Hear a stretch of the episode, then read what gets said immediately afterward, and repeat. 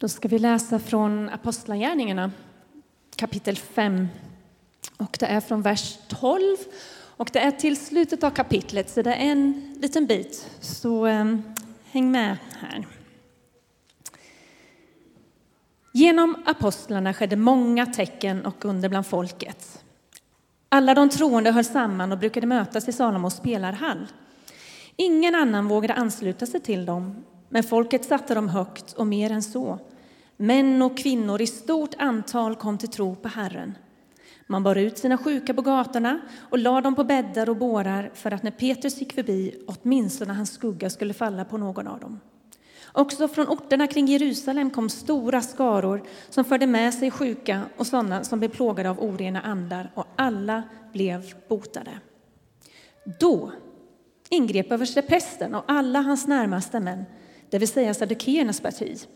Upptända av trosnit grep de apostlarna och satte dem i stadshäktet.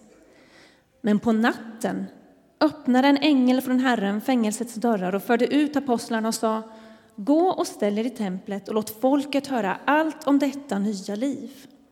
De lydde och gick tidigt på morgonen till templet och undervisade. När översteprästen och hans närmaste män kom dit kallade de samman rådet, alltså hela den beslutande församlingen i Israel och skickade sina bud till fängelset för att hämta apostlarna. Men när tjänarna kom dit kunde de inte finna dem där utan vände tillbaka och rapporterade vi såg att fängelset var ordentligt låst och att vakterna stod vid sina dörrar, men när vi öppnade fann vi ingen där inne. När tempelkommendanten och översteprästerna fick höra detta kunde de inte begripa vad som hade hänt med fångarna. Men så kom någon och talade om för dem att männen som de hade satt i fängelse nu stod i templet och undervisade folket. Då gick kommendanten och tjänarna bort och hämtade dem men utan att bruka våld eftersom de var rädda för att bli stenade av folket. När de kom tillbaka med apostlarna förde de in dem till rådet och översteprästen började förhöra dem. Vi har uttryckligen förbjudit er att undervisa i det namnet och ändå har ni fyllt hela Jerusalem med i lära och vill göra oss ansvariga för den där mannens blod. Petrus och apostlarna svarade. Man måste lyda Gud mer än människor. Våra fäders Gud uppväckte Jesus som ni hängde upp på en träpåle och mördade.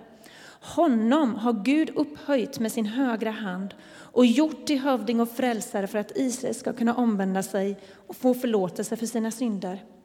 Om allt detta kan vi vittna, och likaså den helige Anden som Gud har gett åt dem som lyder honom.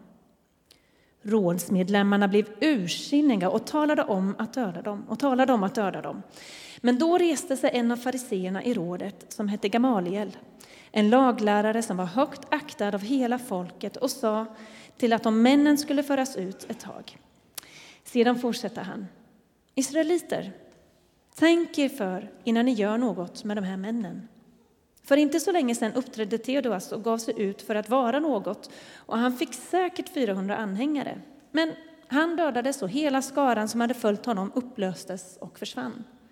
Efter honom, medan skattskrivningen pågick, kom Judas från Galileen och lyckades dra med sig många människor. Men också han miste livet och hela skadan som hade följt honom skingrades. Därför säger jag er nu, lämna de här männen i fred och låt dem gå.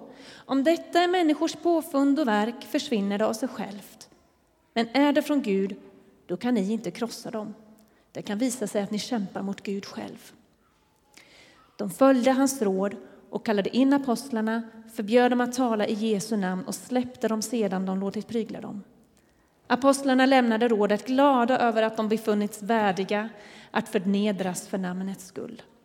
De fortsatte dag efter dag med att undervisa i templet och hemma och förkunna budskapet att Jesus är Messias. Amen. Uh, now I'm allowed to be up here. Nu är jag tillåten till att vara här uppe. Uh, can I add to Emma's uh, words? It's great to be here and it's great to be part of this church. Kan jag bara få tillägga till Emmas ord också att vi är så glada att få vara här och vi är så glada att få vara i den här församlingen. And, uh, and we're just going to look at some parts of this passage this morning and think about the opposition that the early church faced. Och vi ska bara titta på det här kapitlet, några bitar från kapitlet och tänka på den här motståndet som den tidiga församlingen mötte. Opposition which is seen throughout the history of the church up to today. Det var ett motstånd som vi har sett under hela historien, ända fram till idag, som Guds församling har fått utstå. And so, what has happened before we got to this passage? Och det som har hänt- hänt innan det här kapitlet som vi läste, Uh, Jesus has been taken up to heaven. Eh, Jesus har alltså blivit upptagen till himlen. The Holy Spirit has come at Pentecost. Den heliga Ande kom under pingst Peter has preached to the crowd and created quite a stir. och Petrus har predikat till hela folkhopen där och rört upp rätt så mycket. We see how the early church has begun to develop. Och vi har sett hur den tidiga församlingen har börjat utvecklas. Uh, Peter, there's this famous time when Peter heals a, a, a paralyzed man who's begging. Eh, Det är ju ett väldigt eh, väl läst eller berömt bibelord där, där vi läser om Petrus som helar den här mannen eh, som, som inte kunde gå. And uh, then he's arrested, taken in front of the Sanhedrin. Och sen så blir, blir han eh, arresterad then they threaten him, but they release him. Och sen så hotar de honom men i alla fall så låter de honom gå. The believers seem closer together after this. Och efter allt det här så ser det ut som att de troende liksom eh, kommer samman med de har en varmare gemenskap. And then they are rocked by uh, what happens with Ananias and Sapphira and the deception inside the church. Men sen så blir de igen rejält omskakade när man ser det som hände med Ananias och Safira. När de, eh, ja, liksom, vad ska man säga, de höll undan pengar vid ett eh, vers där. And so we already see a pattern emerging Och vi ser redan som ett mönster som har börjat of visa sig. expansion and persecution, Att när det utbreder sig så kommer också förföljelse. of advance and opposition. Och när det liksom går framåt så blir det motstånd. Sometimes it's physical opposition, Och ibland så är det som ett fysiskt motstånd. sometimes it's internal deception, Och ibland så är det mer internt, alltså bland folket själva. and later on in Acts, you see sometimes it's when the church gets distracted from its main task. Och också så kommer vi se längre fram i Apostlagärningarna hur församlingen liksom blir distraherad och kommer bort från det fokuset eh, eller den uppgift som de har. And what Emma was sharing, sharing earlier about the, the music worship project she'd worked on, Och det Emma delade tidigare om det här lovsångsprojektet som hon var en del i. I mean, if I can just reiterate what I, I guess Magnus suggest, uh, you know, hinted at, Om jag bara kan repetera lite grann det Magnus sa också. that as Emma said, there's this, you know, this particular country, there hasn't been a church for centuries. Eh, Emma berättade att det här landet då, det har inte funnits en församling på flera århundraden. And, and the support that this church gives to us has a direct link to seeing a church established there. Och det understödet eh, som den här församlingen ger till oss har en direkt påverkan i den församlingen i det där landet. And that's exciting, and it's a Okay. privilege. Det är jättespännande och det är en förmån. Um, but it won't be easy for this new church. Men det kommer inte vara lätt för den här nya I församlingen. mean, as Emma said, they put their music up on Facebook, Precis som Emma sa så har de börjat lägga upp sina lovsånger på Facebook. and then the comment section is filled with curses. Och sen så kommentarerna som har kommit efter det, det är massa glåpord och ja. Um, even before they met to do the worship, it nearly got cancelled three days before because of some disagreements between the believers. Även, det var nästan så att även det här projektet eh, ställdes in bara några dagar innan vi började därför att det hade varit lite oense även inom den här gruppen. And so, as the gospel advances, opposition comes from inside and from outside. Så när vi ser evangeliet gå framåt så kommer det alltså komma motstånd både utifrån men även inifrån. But let's just look at some of these verses that we read. Men låt oss titta på några av de här verserna som vi läste. So, it's the early church, the believers are in Jerusalem, they're meeting in homes and in the temple courts. Så det är alltså den tidiga församlingen här och de troende de träffas både i hemmen men också i templet, i tempelgården. And in verse 12, in the temple complex, they used to meet in Solomon's colonnade, a part of the big temple complex. Och vi läser också i vers 12 12 där att de brukade mötas i Salomos spelarhall, en stor plats där. And we read in the next verse that people were afraid to join them. Och vi läser i nästa vers att eh, en del, de vågade liksom inte ansluta sig till dem. Were they afraid of the authorities? Were they afraid of God? We're not sure. Jag vet inte, var de rädda för eh, makten eller var de rädda för eh, Gud? But nevertheless, many more people believed. Men i vilket sammanhang som helst så var det många fler människor som började tro. And it led to some amazing healings Och det ledde till några fantastiska under. to the point where people wanted just Peter's shadow to touch them. Och det var så pass att människor till, ville till och med bara att Petrus skugga skulle röra vid dem.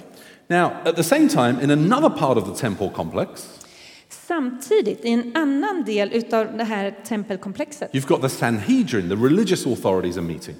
så är det några andra då som träffas i ett möte. In verse 17, we read that they are jealous of what Peter and the new believers are doing. Då läser vi vers 17 att översteprästen och saddukeerna där, att de är avundsjuka på det som Petrus gjorde. Presumably because people are talking about this new wonderful thing and not respecting the authorities like they should. Och vi kan ju anta att det var så att människorna då pratade om den här nya fantastiska saken och inte eh, lyfte upp översteprästen och saddukeerna på samma sätt. So they're feeling a bit threatened. Så de känner sig ju lite hotade. And so they get the apostles, Peter and the apostles, put in jail. Så då slänger de apostlarna och Petrus i fängelse. And then in the whole story, there's just one verse, verse 19.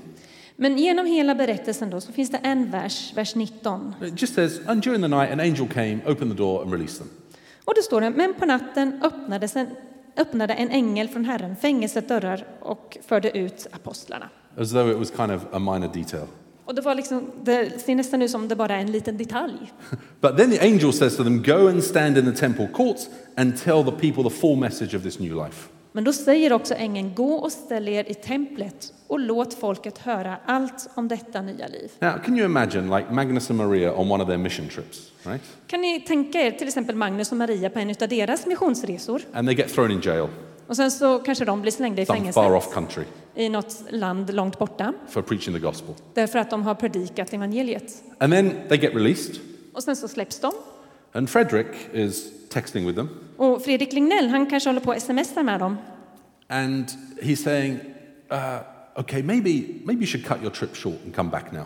Och han säger, ja men kanske att ni ska liksom avkorta er resa och komma hem nu istället. Or maybe you should kind of consider is there a better way you can do things so you don't get thrown in jail? Eller så kanske ni kan tänka över, kan ni inte göra det här på något annat sätt så ni inte behöver bli slängda i fängelset? Maybe you should just kind of lay low for a few days and see what happens. Ni kanske bara kan ligga lite lågt och så kan vi se vad som händer. But if Frederick were to take the example of the angels, Men om Fredrik istället skulle då ta ett exempel eller göra som ängeln gjorde, he would say, Great, you're out of jail. Go back and get on with preaching the gospel where you started, where you got thrown in jail from. då skulle han säga fantastiskt att ni blev släppta från fängelset. Gå tillbaka och fortsätt predika. So the reason the angel got them out of jail was so that they could go back and do what they were doing, which got them thrown in jail in the first place. Så anledningen till att ängeln liksom släppte ut dem i fängelset var just för att de skulle gå tillbaka och göra det han kallat dem till. And so that then the, the Sanhedrin, the high priests, the next day they send for the apostles in jail, but they're not to be found. Så eh, översteprästen och saddukeerna då följande dag, de vill ju då skicka efter apostlarna som de tror är i fängelset. So then they send their guards out to find them back in the temple grounds. Men de kunde ju inte hitta dem då, så då skickar de vakterna på dem för att eh, leta efter dem. Och, and they bring them to them again. But this time, uh, in verse 24, they don't use force because they're a bit afraid of the crowds. så de för ju tillbaka apostlarna då eh, till översteprästerna. Men den här gången så brukar de alltså inget våld. And while they're in front of the Sanhedrin, Peter is given an opportunity to speak. Och medan han är framför saddukeerna så får Petrus en möjlighet att tala. And just a couple of things here. Firstly, he says in verse 29, we must obey God rather than people. Och ett par saker från det han säger. För det första så säger han att vi måste lyda Gud mer än människor. And in verse 32, he says, the Holy Spirit is given to those that obey him. Och i vers 32 så säger han att som den heliga anden som Gud har gett åt dem som lyder honom. That's a very significant verse. Det är en väldigt eh, viktig vers. I mean, how many times do we, do we say, God, give me more of your Holy Spirit? Hur många gånger säger vi inte Gud, ge mig mer av din heliga ande? Which is not wrong. Och det är givetvis inte fel. But actually, he says there's a connection between obedience and getting the Holy Spirit. Men enligt den här versen så verkar det vara någonting som hör ihop. Att det finns en lydnad och få den heliga ande. And so the Sanhedrin are very upset. They're very angry with Peter and the apostles. Så alltså, saddukeerna de är väldigt upprörda med Petrus och apostlarna And then uh, they, uh, they say, We want to put them to death. och pratar till och med om att döda dem. And then this rabbi, uh, Gamaliel, stands up. Men då ställer sig Gamaliel upp. Um, he was at one time the apostle Paul's teacher.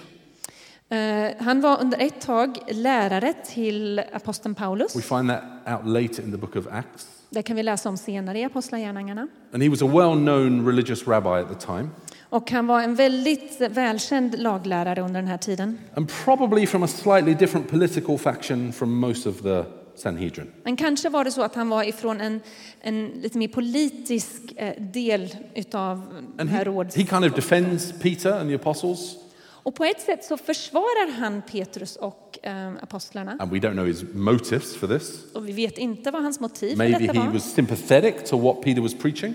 Kanske var det så att han liksom höll med lite grann om det som Petrus predikade. Maybe it was political maneuverings against the Sanhedrin. We don't know. Eller så var det kanske så att han försökte eh, vara lite manipulerande på ett politiskt sätt. But, the, but the, out, the outcome was, in the end, the Sanhedrin decided not to kill them, but just to flog them instead. Men det som i alla fall det ledde till var ju att de, de här beslutade då att inte döda Petrus apostlarna utan liksom bara eh, prygla dem lite grann. So just only 39 lashes.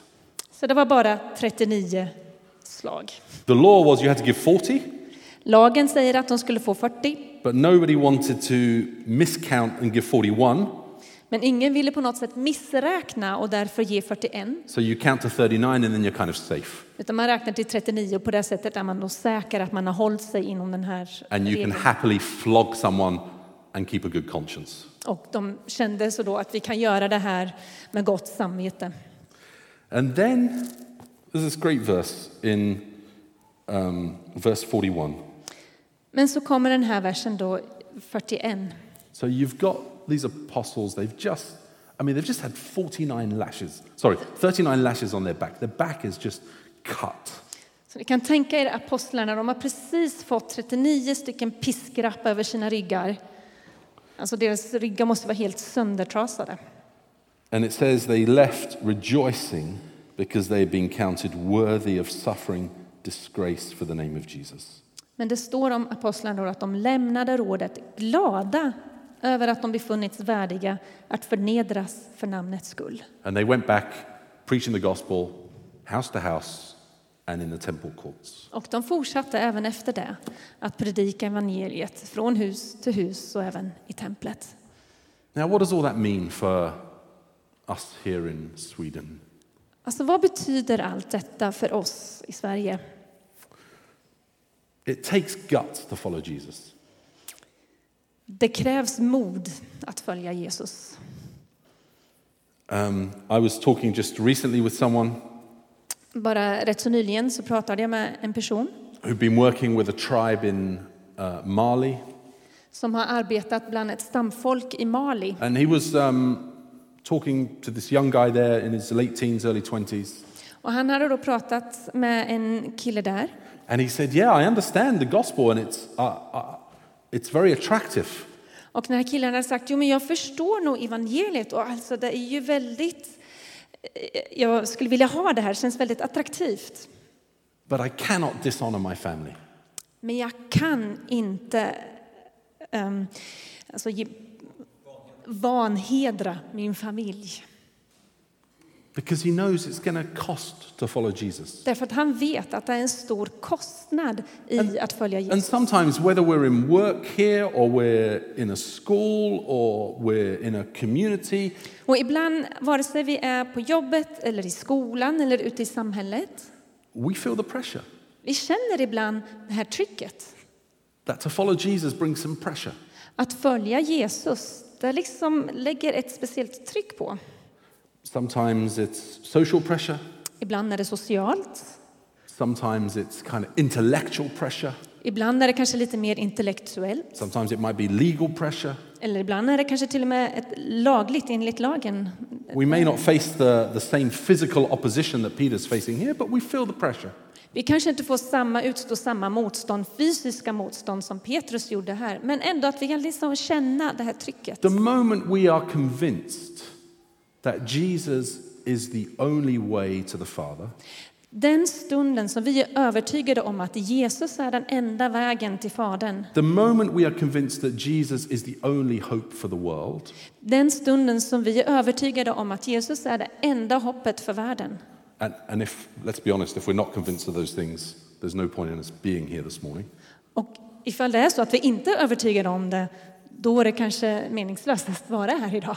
But once we're convinced of those things, we will face opposition. Men är vi övertygade om de sanningarna, då kommer vi få utstå Once we say we, as followers of Jesus, need to lead a different life, När vi säger att vi som Jesu efterföljare behöver liksom, eh, leva livet på ett annat sätt, we will face opposition.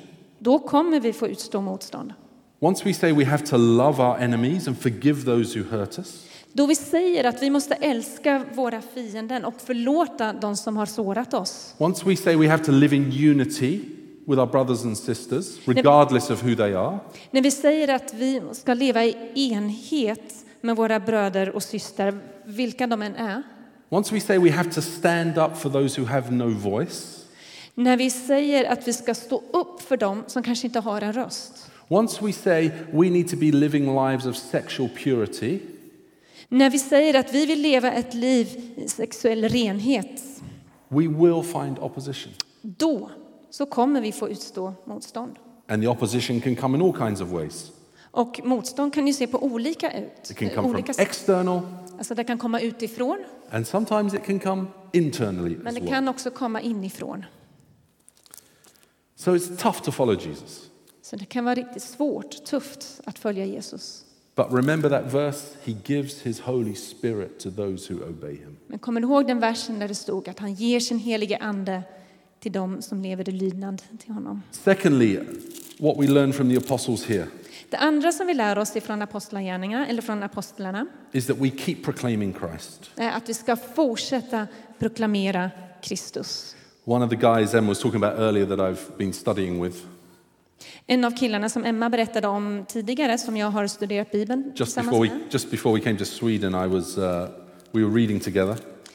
Eh, Precis alldeles innan vi kom till Sverige så träffades vi och vi läste Bibeln tillsammans. And we were reading Matthew chapter 8 and chapter 9. Och vi läste ifrån Matteus 8 och 9, alltså kapitel 8 och kapitel 9. And, um, you know, in chapter 8, Jesus is healing people, Och vi kan läsa i kapitel 8 där att Jesus hela he människor calms the storm, och han eh, tystar he stormen, casts out han demons. kastar ut demoner. And this friend is like, oh, that's great. All sounds good to me. Och den här killen då som jag studerade med, han sa, ja men det här låter ju jättebra. And then we get to chapter 9, Och sen så kommer vi till kapitel 9. where these friends bring the paralyzed man on his mattress to Jesus and bring him in front of Jesus. När de fyra vännerna tar med sig sin eh, vän som är lam och tar med sig honom till Jesus. It's the same story that you get in Mark chapter 2, and in Mark chapter 2 it explains how they open the roof and lower him down. Och det är samma berättelse som vi finner i Markus evangeliet kapitel 2 och då står det också hur de liksom sänker ner honom genom And, taket. and the man is put in front of Jesus, Så mannen han läggs då framför Jesus and Jesus says, Your sins are forgiven. och Jesus säger dina synder är förlåtna. And uh, people get upset. They say, Only God can forgive sins. Och människor blir upprörda och säger nej men det är bara Gud som kan förlåta And synder. Jesus says, So that you know that I can forgive sins, get up and walk. And the man gets up and walks. Och då säger Jesus, men så att du vet att jag kan förlåta synder, så säger jag, res dig upp och gå. Och det gjorde mannen. So we read this together, and then this friend, I'll call him uh, Ahmed, Så när vi läste det här tillsammans, jag och min vän, som jag kan kalla Ahmed, he says to me, he says, hang on, hang on. han säger till mig, men vänta lite här nu, Uh, I don't get this. det här fattar inte jag. And I thought, oh, okay, it's the bit about Jesus having the authority to forgive sins. Och jag tänkte, jaha, okej, det är den här delen av att Jesus kan förlåta synder som man inte fattar. So I explained more about that. Så jag försökte förklara mer om det. And he's like, no, no, no, no, no, that's not the problem. Och han säger, nej men nej, det är inte det jag menar. I said, he said, I don't, I just don't understand the story. Alltså, jag bara inte fattar berättelsen. And so I asked some more questions. Så jag frågar lite mer frågor. And the issue for him was this Så det visade sig att det som var svårt för honom, How could Jesus forgive sin hur kunde Jesus förlåta synderna when this man had done nothing to gain that forgiveness? då den här mannen som blev förlåten inte hade gjort ett enda dugg för att förtjäna att bli förlåten? And I said, Well, that's the point. You don't have to do anything to gain forgiveness of sins. Och jag sa, men det är det som är poängen. Du behöver inte göra någonting för att få dina synder förlåtna. And if you want to see what the, the one thing the man did was he came to Jesus, or in his case, allowed himself to be brought to Jesus.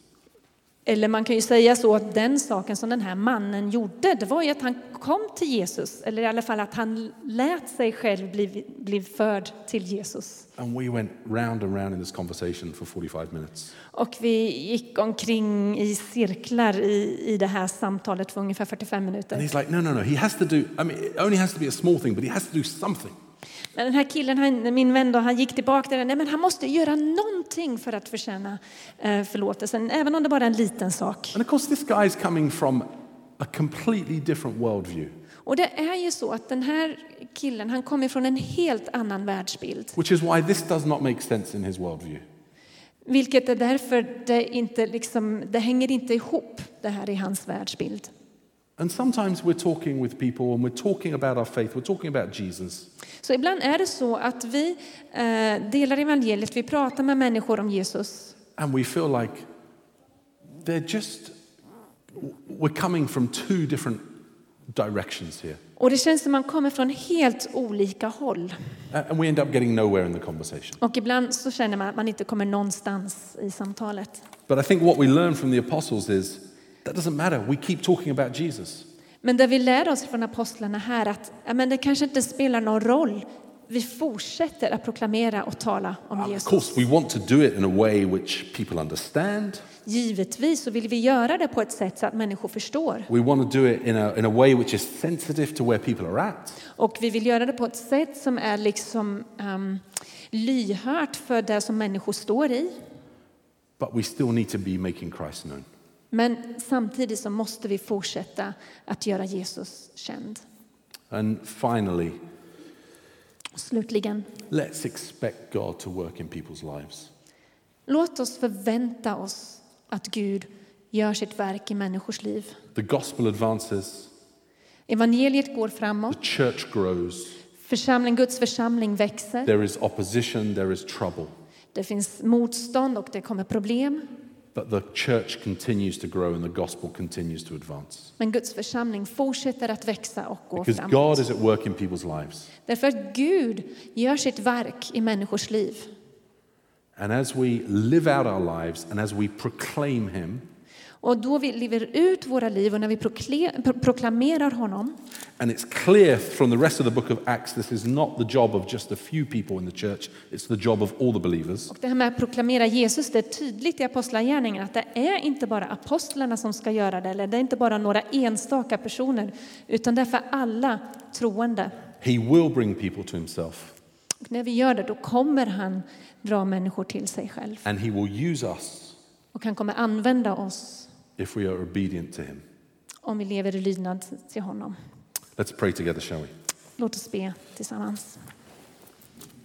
Father, thank you that you're at work. Eh, Fader, vi tackar dig att du gör ditt verk. Thank you that you're at work in your world. Tackar att du håller på och gör ditt verk i din värld. Thank you that the gospel is being heard and responded to in parts of the world where it has not yet been known before. Jag tackar dig att du låter ditt evangelium gå framåt, eh, eh, att det får proklameras och att människor får gensvara till det på platser idag där det inte har funnits en församling. Thank you that you are at work here in Linköping, you're at work in Sweden. Tackar dig för att du arbetar här i Linköping, här i Sverige. Thank you that you are interested in people here. You care for them, you love them. Och jag tackar dig att du är så intresserad av människorna här. Du bryr dig och du älskar dem. You love them to the point where you gave your only son for them. Du älskar dem så mycket så att du till och med gav din egen son för deras skull. Help us to be obedient, help us to be faithful. Hjälp, hjälp oss att vara, um, leva i lydnad och att vara trofasta. At work, Att vara trogna i arbetet, home, att, att, hemma, at school, i skolan. that we might live the life of Jesus, Så att vi kan få leva ut ditt liv, Jesus. that we might speak the name and the good news of Jesus Och att vi kan få tala ut namnet Jesus och de goda nyheterna som vi har i Jesus. trusting that you will give us your Holy Spirit as we do that. Och att vi kan få lita på att du ger oss av din helige Ande då vi gör det. Thank you for all that you have done for us and our, in our lives. Tack för allt det som du har gjort för oss i våra liv. Amen. Amen.